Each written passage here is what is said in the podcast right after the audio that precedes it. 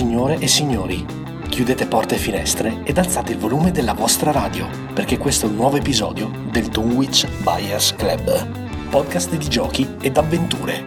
Benvenuti!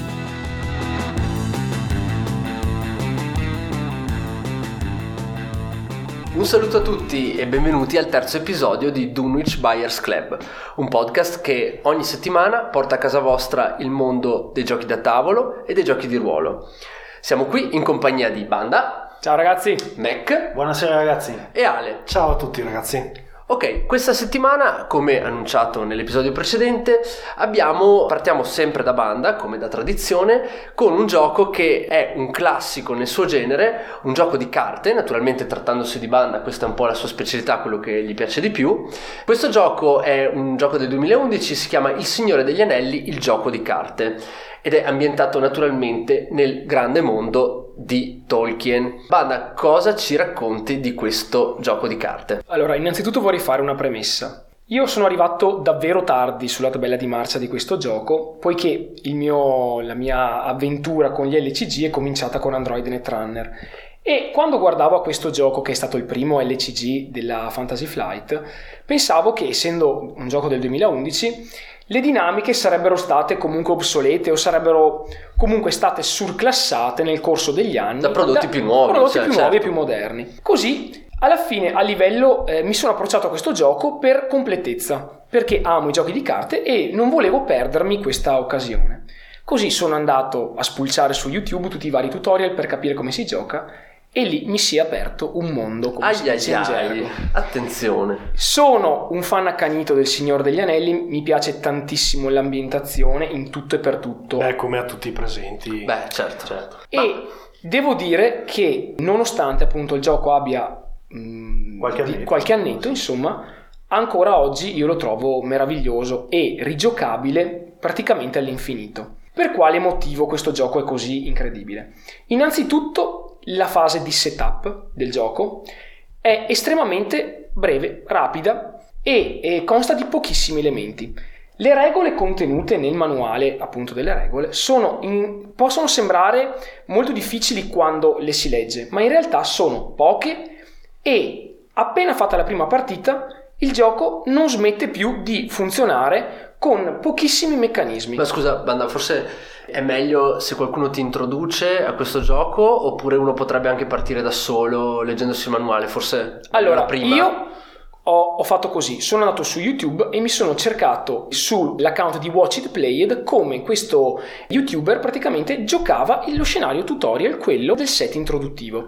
L'ho guardato Quanto dura? più o meno, dura 18 minuti, 18 20 minuti, minuti. Lui spiega chiaramente tutte le regole e seguendo la sua partita ho praticamente imparato a giocare da zero in poco meno di mezz'ora. Chiaro, bene. È un gioco alla portata tantissimo. di tutti quanti. Lo consiglio chiaramente a tutti coloro che amano Il Signore degli Anelli, Tolkien e l'ambientazione della Terra di Mezzo, ma lo consiglio in generale a tutti quanti, specialmente a coloro che amano immergersi completamente in un mondo che però si traduce in un contesto di gioco. Quindi da video di YouTube direttamente al gioco. Direttamente al gioco. Semplicemente con il set base potete tranquillamente giocare 6 mesi. Per quale motivo?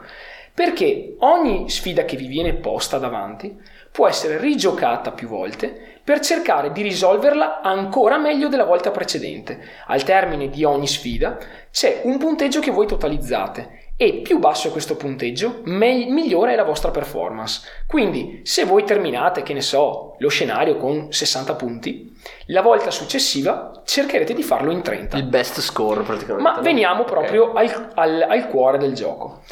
Come per, gli alt- come per altri LCG della Fantasy Flight di cui abbiamo parlato nelle puntate precedenti, per esempio eh, Arkham Horror, ogni scenario si compone di varie, ehm, diciamo, di varie scene che devono essere diciamo, completate per passare alla scena successiva.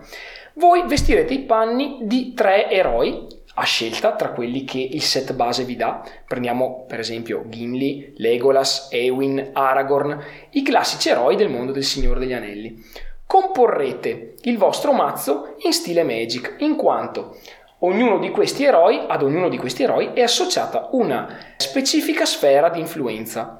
Abbiamo per esempio Aragorn che eccelle nel comando, oppure Denethor che eccelle nel sapere. Abbiamo Gimli con grande abilità tattica e per finire Ewin con grande abilità di spirito. Quindi sono un po' le classi, eh, è, sono è come diciamo gioco... le scuole. Immaginati Ah, eh, se fossimo a Hogwarts sono le varie scuole di Ok, pensiero. ok? ottimo. Ognuna di questi, ognuno di questi eroi ogni turno gestisce delle risorse che ci consentono di calare delle carte ad esso associate. Ovviamente le carte sono di quattro colori, Chiaro. più quelle neutrali. Per esempio Ewin è associata al colore blu, è associata allo spirito. Quindi più turni passano, più risorse lei accumula, più carte blu tu puoi giocare. Certo. Molto semplicemente le carte sono bene o male sempre di famiglie note anche in molti altri giochi. Ci sono gli eventi che quindi fanno un effetto e poi vengono scartati, gli oggetti, gli aggregati che quindi vengono associati al proprio eroe, gli danno dei Certo. bonus in combattimento, L'equipaggiamento, le ferite, l'equipaggiamento. E poi ci sono gli alleati che sono una delle parti più importanti perché ovviamente tanta è la minaccia del Signore Oscuro e non può essere affrontata solo con il pool base degli eroi. Questi vengono, diciamo, vanno a richiamare un sacco di eh, picchieri, arcieri, cavalieri che vengono dai vari reami della terra di mezzo e sono associati dal voler, eh, diciamo, combattere la minaccia del Signore Oscuro. Anche le minacce sono naturalmente in tema e in stile tolkieniano, Esatto. terra di mezzo. Le minacce invece sono principalmente di tre tipi. Anche qui abbiamo praticamente dei nemici veri e propri, quindi ragni, orchi, urukai, stregoni, Certo. che proprio cercheranno in tutti i modi di uccidere i nostri eroi. Poi abbiamo dei luoghi che sempli- il cui scopo sarà semplicemente rallentare il percorso degli eroi nel tentativo di terminare E non basta salire a bordo delle aquile per tra- Esatto, attraversarli. esatto. E per finire, anche il Signore Oscuro ha delle carte perfidia, proprio dei veri e propri eventi che quando diciamo entrano in gioco fanno un effetto e poi vengono scartati. Scusa banda, anche in questo gioco si gioca da soli o in due contro il gioco stesso. Esatto, questo gioco è cooperativo e principalmente ha tre modalità di gioco. Perché dico tre anche se sembrano due? Certo, Perché vai. si può giocare da soli, quindi Mhm. un pool di tre eroi, un mazzo contro, Contro il eh, gioco. contro il Signore Oscuro, contro il gioco.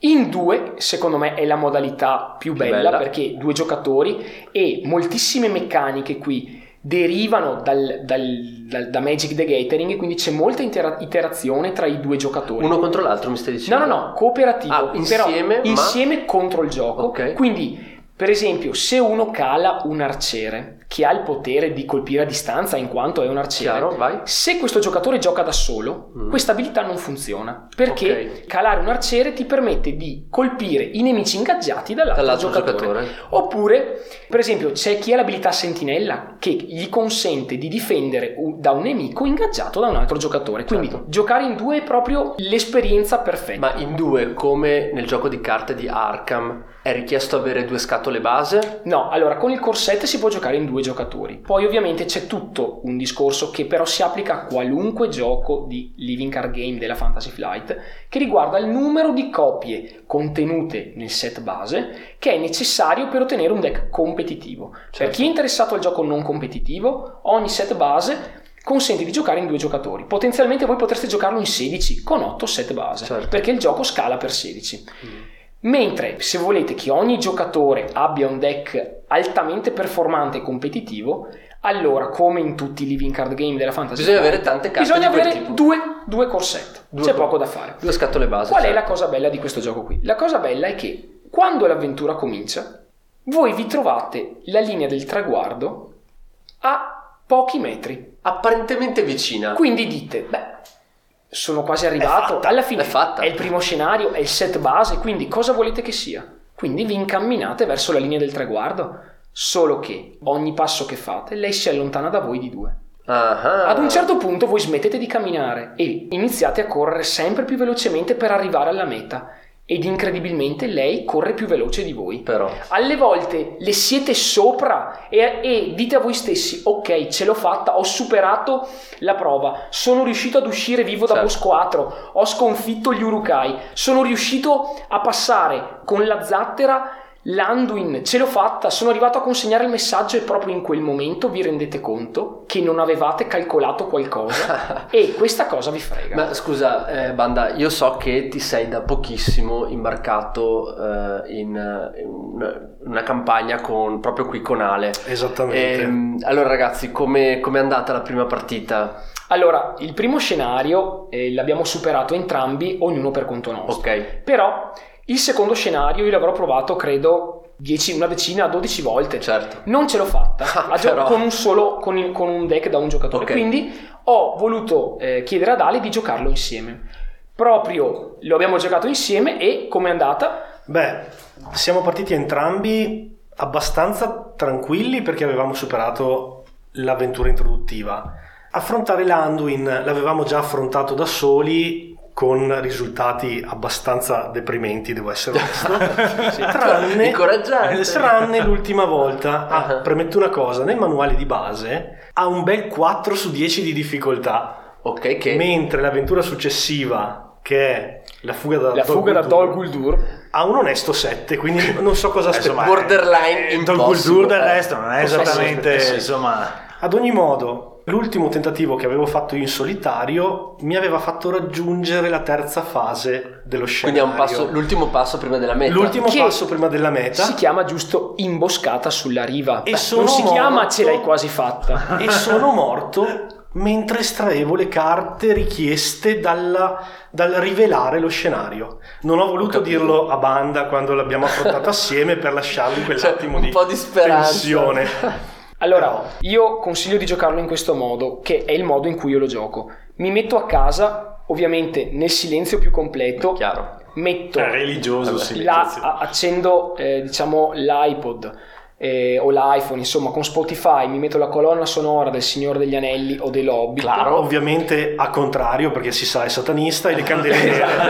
Quindi entro, entro nel mood solo con la colonna sonora, mescolo il deck degli incontri, i miei mazzi dei giocatori sono già fatti e mi metto ad affrontare questo scenario, ma con la mentalità competitiva, cioè non potete pensare che questo gioco possa essere affrontato alla leggera perché perderete sempre e comunque.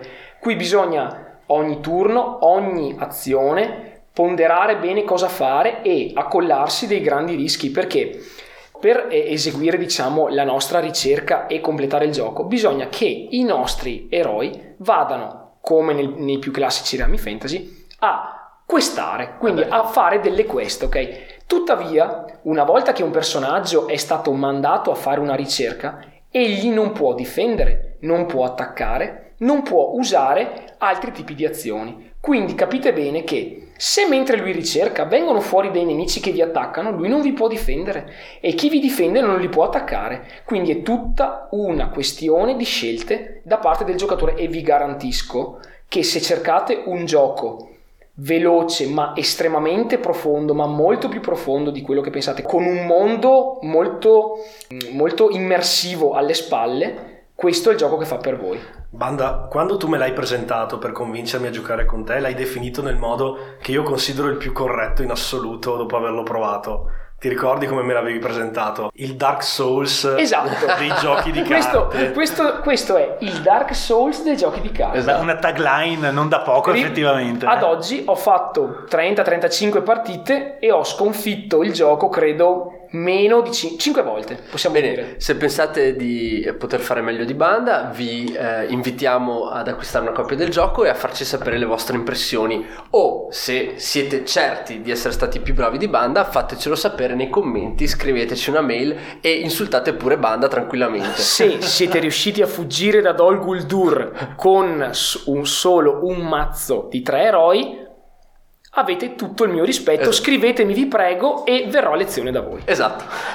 Bene, con la promessa di eh, aggiornarci su questa avventura la prossima settimana, Non mancheremo. Passiamo a, a Mac, come da tradizione eh, a cui spetta il secondo intervento. Mac oggi ci parla di eh, un altro gioco di eh, miniature, un dungeon crawler che va veramente per la maggiore, che è Assalto Imperiale.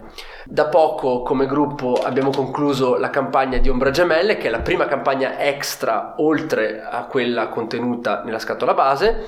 Mac, com'è andata?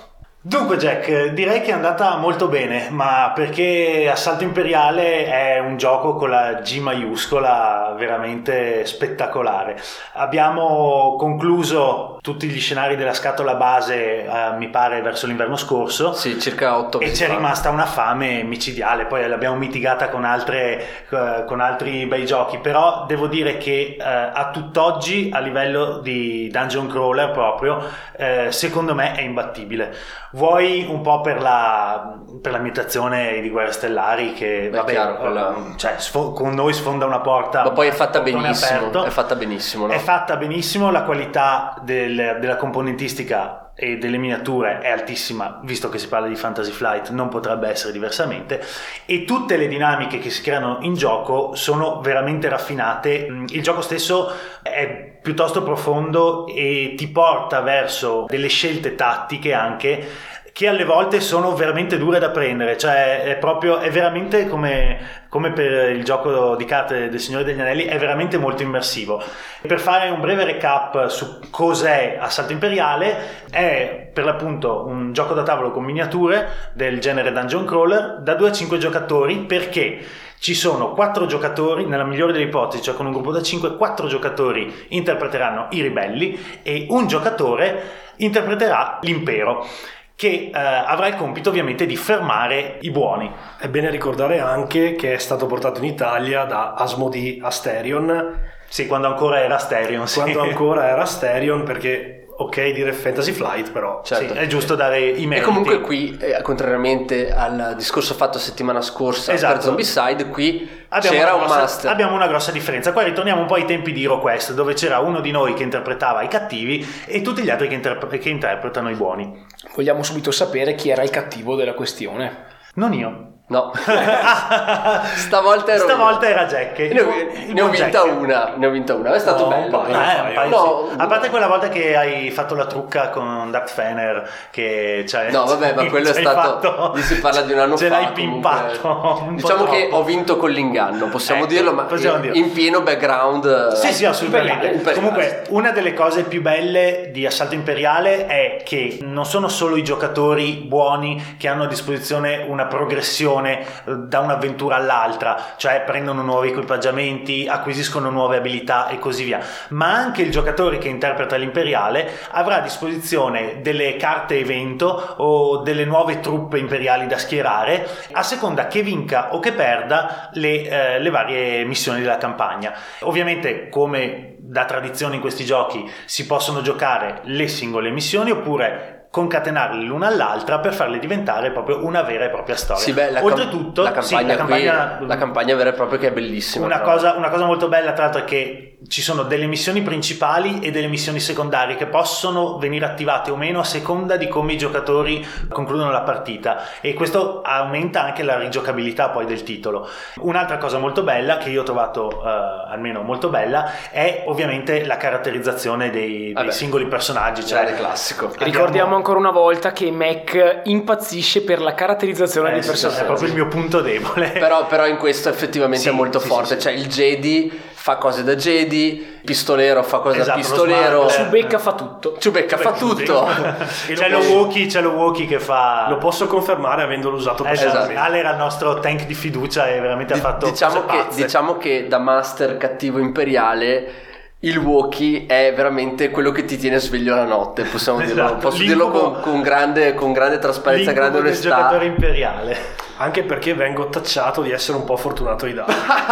Non è vero, perché 14 ritornano risultati utili di fila, no? Sì, Eh. esatto. Death Vabbè, Angels, a sì, Death Angel, vabbè. Esatto. Comunque stiamo divagando, vai Max, scusa. Comunque sia, il gioco appunto, è, ribadisco, è bellissimo. Come sistema, per chi lo conosce, ricalca, o meglio, le sue radici affondano in Descent, il gioco della Fantasy Flight che ormai ha parecchi anni sulle spalle, in cui però le dinamiche e le- anche proprio alcune regole erano piuttosto diverse, soprattutto c'era una, c'è stata una grossa diatriba per lungo tempo sul discorso della linea di vista che in giochi tattici come questo, dove ci sono delle caselle, dove devi muoverti entro certi range Eh e così sì, via, sì, sì. è molto molto importante.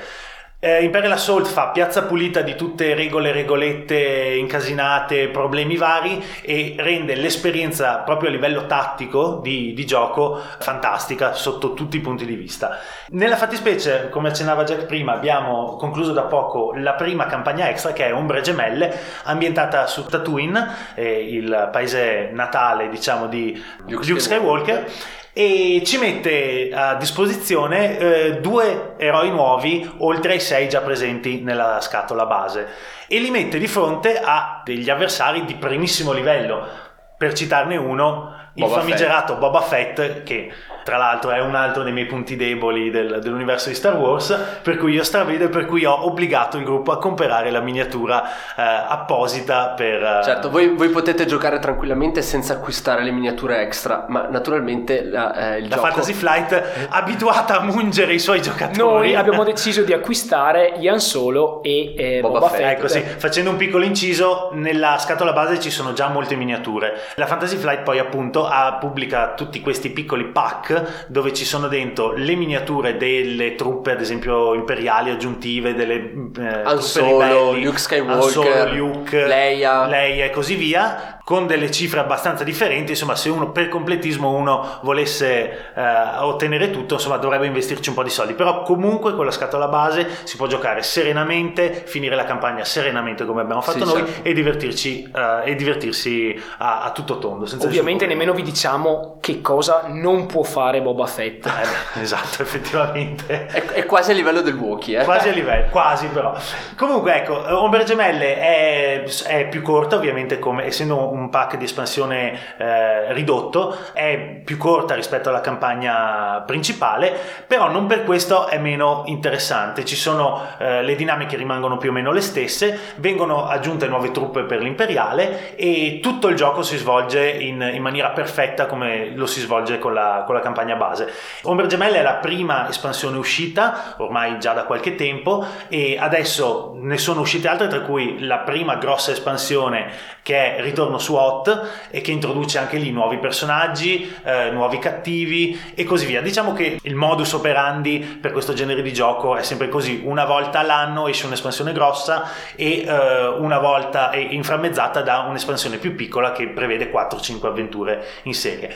Cos'altro dire di questo gioco? Beh, a parte che dovreste provarlo assolutamente, oltre alla modalità campagna ha anche una bellissima modalità skirmish che è di scontro singolo Giocatore contro giocatore. Giocatore contro giocatore, Certo. eh, si può giocare anche qui uno contro uno, due contro due, è molto dinamica, molto valida e tra l'altro ci fanno anche dei tornei come per moltissimi giochi della Sì, Fantasy effettivamente, Flight. effettivamente eh, so che vengono organizzati eh, anche a livello nazionale dei tornei Esatto. competitivi a livello di giocatore contro giocatore e Tra l'altro, da quel che so, la parte competitiva PvP è molto più giocata della parte PvE. Beh, anche perché la PvE effettivamente dopo la prima volta che la giochi è difficilmente Sì, rigiocabile. Sì, più che altro perché per carità all'interno della confezione eh, base ci sono già il, il giocatore imperiale ha a disposizione tre mazzi di carte differenti per personalizzare il proprio esercito eh, di cattivi da mettere contro i giocatori, contro i ribelli.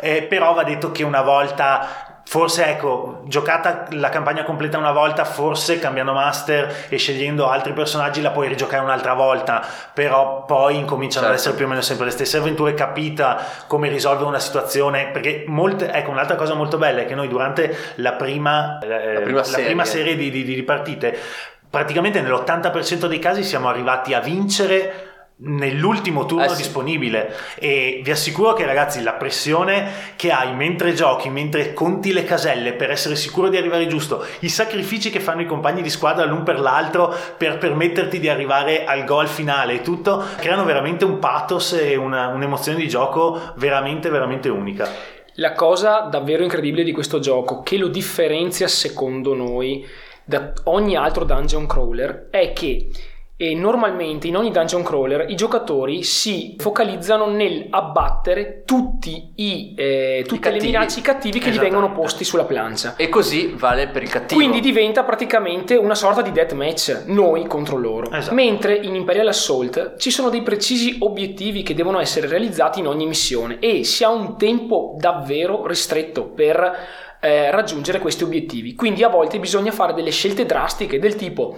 ce ne freghiamo di tutto, ci prendiamo una scarica di colpi di laser, ma arriviamo a premere quel bottone su quel terminale che farà partire l'astronave e ci darà la vittoria.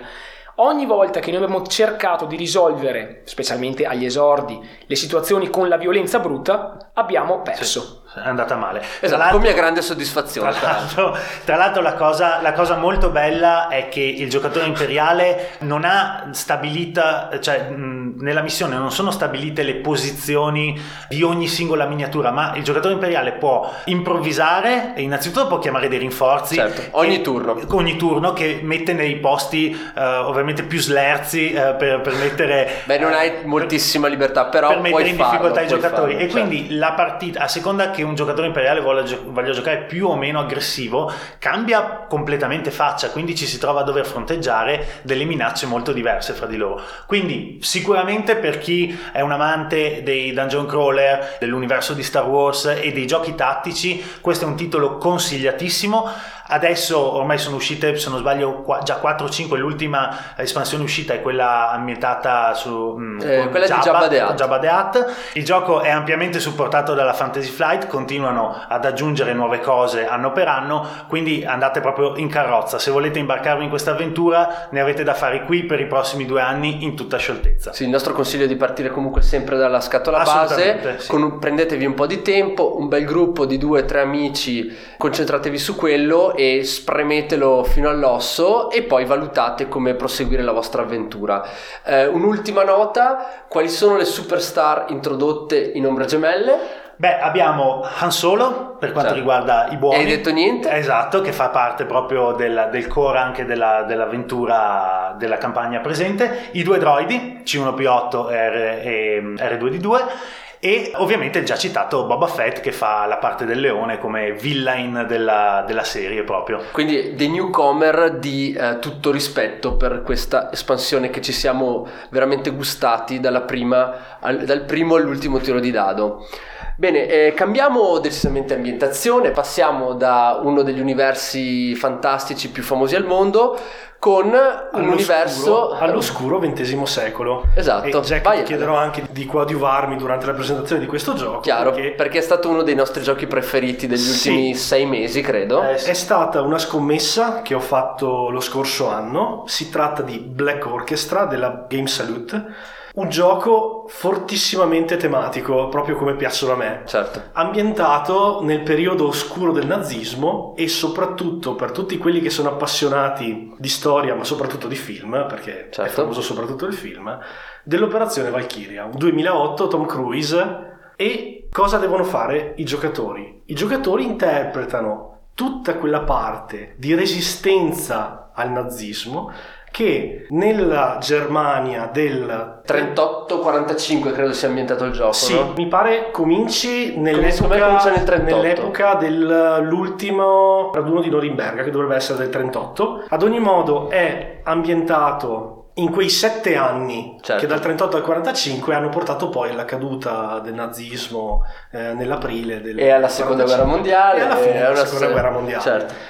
Però cosa devono fare i giocatori? Beh, porre fine alla seconda guerra mondiale con un po' di anticipo. Esatto. E direte, facilissimo, cosa, cioè, cosa c'è di più facile di Beh, questo? Bisogna uccidere Hitler. Facile. Bisogna solo uccidere Hitler. Facile. E qui cala l'asso il gioco. Allora, Prima cosa, il gioco è completamente dipendente dalla lingua. Se non masticate bene l'inglese, sappiatelo, dovete aspettare che qualche anima pia lo trasponga in italiano, perché attualmente non esiste, non esiste il titolo italiano. E questo posso dire è abbastanza scandalosa vista la qualità, qualità, del esatto, gioco. Esatto. Ecco, naturalmente Ale, ti interrompo solo per un attimo, ricordiamo che eh, questo gioco Black Orchestra è completamente cooperativo. Anche in questo caso ci troviamo a giocare tutti insieme contro il gioco, tutti quanti cospiratori, quindi con obiettivo appunto assassinare Hitler. In più, tutti quanti interpreteremo dei personaggi che realmente hanno fatto parte della resistenza. Certo. Si, fa, si va da von Stauffenberg, Karl Görsler, a pure a Ludwig Beck in generale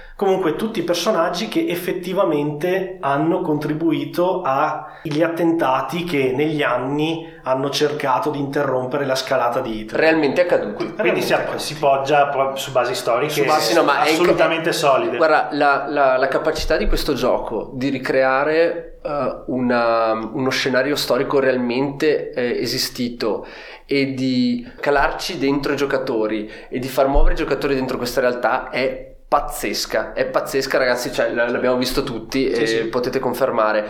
Tra l'altro ci sono, non c'è solo Hitler, eh, ci si muove nella- in tutta Europa, quindi dalla Germania all'Austria, alla Polonia, l- l'Ucraina, Si arriva fino alla. Svezia. Si arriva fino alla Svezia, ci sono Hess, Göring, tutta la compagnia cantante eh, di, di quegli anni, Tutti i gerarchi. tutti i gerarchi, tutti che girano per l'Europa, tutti che vengono e vi potenzialmente danneggiano i vostri piani, vi mettono i bastoni fra le sono ruote. tutti gli eventi più importanti, la notte dei cristalli, Esatto. la notte dei lunghi coltelli, ci sono i, La vertici della notte dei lunghi coltelli non so se esiste veramente.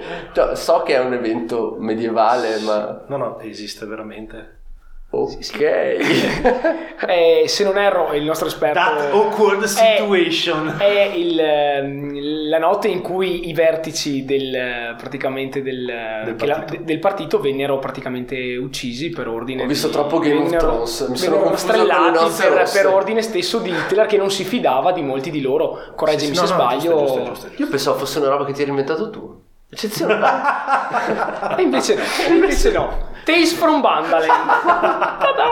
la notte Vabbè, coltelli perdonatemi. Ad, ad ogni modo, la cosa veramente che immerge completamente i giocatori è il, il sottilissimo sistema che hanno trovato per descrivere gli anni della scalata e della caduta del nazismo. Il eh, gioco si sviluppa in sette anni, ogni anno è gestito da un mazzo di 12 carte, una per mese, che vengono di volta in volta svelate ad ogni singolo turno del giocatore fino a- ad arrivare diciamo più o meno al quarto anno che è il 1942 si tratta del periodo di massimo splendore del Dove è praticamente impossibile arrivare a Hitler. è quasi impossibile. è molto Come si difficile. fa comunque ad arrivare a Hitler? Ci sono molte carte nel gioco, ci sono molti dadi, quindi si tratta di un American spudorato, ma del resto è così perché se uno organizza un attentato non può avere la matematica certezza che tutto andrà bene. Chiaro. noi abbiamo avuto la matematica certezza moltissime volte e poi abbiamo sempre Fallito. Fallito. Se no si chiamava Agricola The Esatto. Hitler Edition. Quando, eri,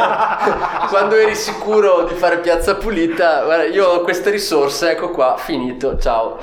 E alcune di queste carte sono le carte plot. Le carte plot non sono altro che i tipi di attentato che i giocatori Esatto. possono creare e strutturare raccogliendo le risorse che gli sono necessarie girando per l'Europa e che poi devono portare a compimento al verificarsi di alcune prerogative, ad esempio la posizione di Hitler piuttosto che il possesso di un determinato oggetto o della posizione degli altri giocatori, perché in alcuni casi è necessario essere in gruppo. Tutti insieme, sì, certo. Aggiungeteci che dal quinto anno in poi, Jack, e forse qui sei molto più adatto di me da raccontarlo, visto che l'hai subito più di una volta, Ah beh sì certo, no beh eh, naturalmente io sono noto perché eh, prendo un personaggio, ogni personaggio dei cospiratori ce ne sono circa 12 da scegliere, eh, mh, ognuno... 12, scusami soltanto per chi ha fatto il pre-order, perché di base sono 9, Ok. gli altri 3 sono solo per chi ha ordinato il Kickstarter.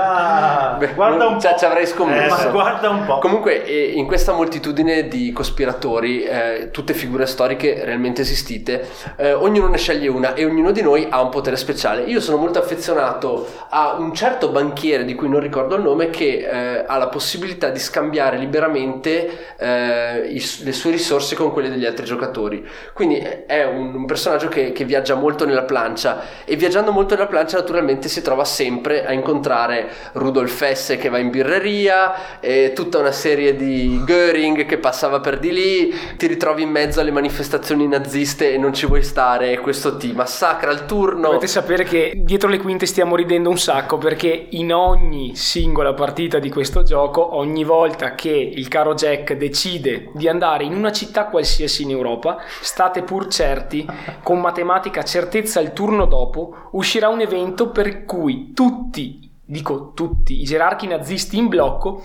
si muovono esattamente dove è lui e cominciano a fargli delle domande imbarazzanti del tipo cosa fai qui, perché ci segui oppure c'è qualcosa di importante che ci devi dire. Lui, imbarazzatissimo, deve prendere una, una decina di malus e andarsene. Esatto. Tipo quella coda tra le Comunque, gambe. guarda, colgo la palla al balzo perché una delle robe che mi piace di più questo gioco è la meccanica della, del ride della Gestapo. Esatto. La Gestapo cosa fa?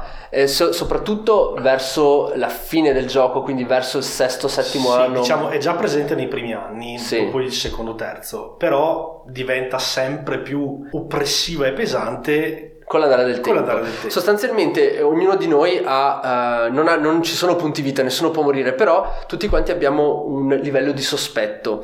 Quando si raggiunge il massimo livello di sospetto si è soggetti ad essere arrestati dalla Gestapo e rinchiusi dentro il carcere di massima sicurezza delle SS a Berlino. E torturati. E torturati. E cosa succede? Vi interrogano e a seconda del vostro livello di lealtà alla causa avete più o meno possibilità di resistere a questi interrogatori. Di fatto, se cedete, eh, viene estratta a caso una carta sfiga parecchio pesante che eh, naturalmente avrà a ricaduta effetti negativi su tutti gli altri. Quindi una roba veramente da... cioè che, che proprio ti manda ai pazzi perché... Ma una delle cose più belle è che quando voi dovete organizzare praticamente un attentato, dovete immaginare che questo attentato richiede Eh sì. diversi elementi per essere compiuto. Per esempio, se dovete uccidere Hitler mentre viaggia in treno, dovete innanzitutto sperare che lui si sposti in treno. Dopodiché dovete avere l'esplosivo, dovete avere l'occasione giusta, la valigetta, il materiale, le firme per passare i documenti. E nel mentre voi vi accingete a raccogliere tutti questi elementi, lui ha già terminato il suo viaggio in treno. Allora dite va bene, allora provo a farlo saltare in aria con l'esplosivo, ma lui in un luogo fortificato. Allora dite vado dentro e gli avveleno il cibo, ma lui nel frattempo si sta muovendo per tutta l'Europa e voi lo rincorrete. Voi siete a Berlino con la Esatto. torta avvelenata pronta e lui è E in lui Svezia. È in Svezia, esatto, è a Malmo, è là che si gode, non so... eh, Ma qual è il motivo che mi ha portato a parlare e a proporre proprio questo gioco?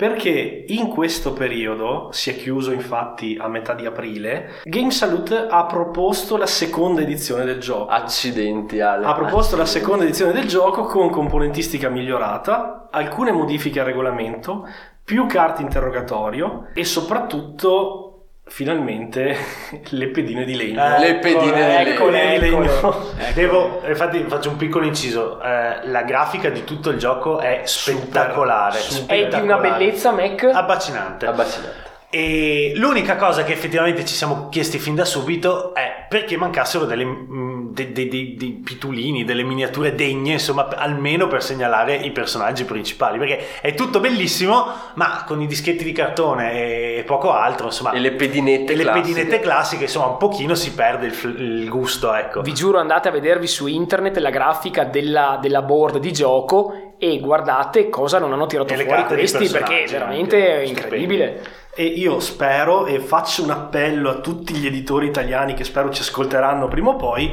portate questo gioco in italiano. Noi ce lo ricompriamo in italiano. assolutamente, assolutamente. Volevo fare una domanda ad Ale.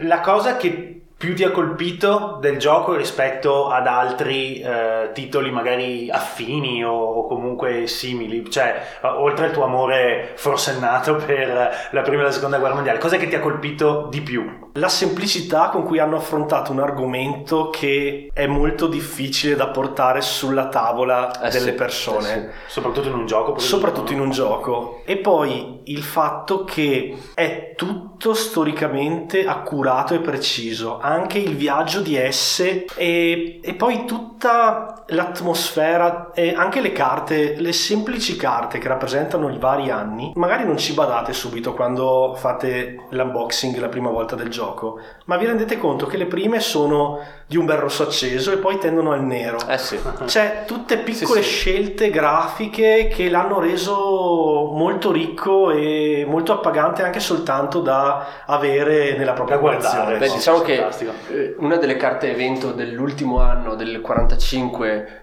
proprio quando siamo alla fine della partita, è morte istantanea dei giocatori. Cioè voi capite che è una carta definitiva che arriva quando i giocatori non sono ancora riusciti eh, in 45 inoltrato a, a, a, fare fuori Hitler, quindi capite bene che il gioco a un certo punto è pieno di raid della Gestapo e praticamente metti i giocatori in un angolo, quindi non è che è più vantaggioso aspettare, voi dovete cogliere l'attimo, non dovete accumulare risorse per poi risolvere tutto. Diciamo che nel corso del gioco e l'andamento della popolarità e del potere militare di Hitler subiscono delle fluttuazioni.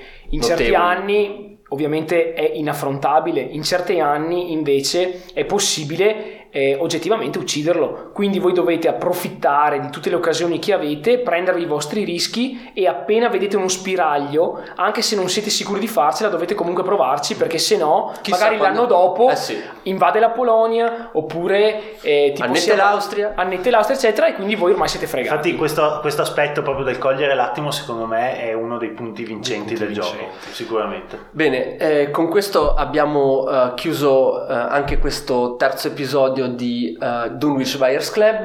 Uh, un grazie ad Ale per il, il, contributo super Kickstarter e un grazie ai ragazzi per i loro contributi. Siamo um, qui per ehm, questo, caro Jack. Siamo qui per questo, ci siamo divertiti e siamo pronti per annunciare gli appuntamenti per la prossima settimana. Allora, Banda farà le considerazioni finali su eh, il gioco di carte del Signore degli Anelli e il gioco di carte di Arkham Horror. Quindi chiuderemo un po' questi due argomenti che eh, Banda ha trattato nell'ultimo mese, tracceremo un bilancio e ci darà il suo giudizio finale, insindacabile giudizio finale. Eh, per quanto riguarda Mac ci parlerà invece di un gioco appena lanciato da DV Giochi sul mercato italiano, si chiama Fireteam Zero gioco che abbiamo avuto modo di provare a Modena Play 2017 che ci ha abbastanza impressionato e Mac ci dirà mm, che cosa ne pensa, eh, quali sono state le sue impressioni e consiglierà o meno l'acquisto di questo giocone un vero e proprio bauletto di, eh, come detto, eh, Da Vinci Giochi. E infine Ale ci parlerà di una delle novità più grosse del Kickstarter eh, è uscito quest'anno, ma il Kickstarter è stato lanciato già l'anno scorso. Sì, è un reprint. È un reprint.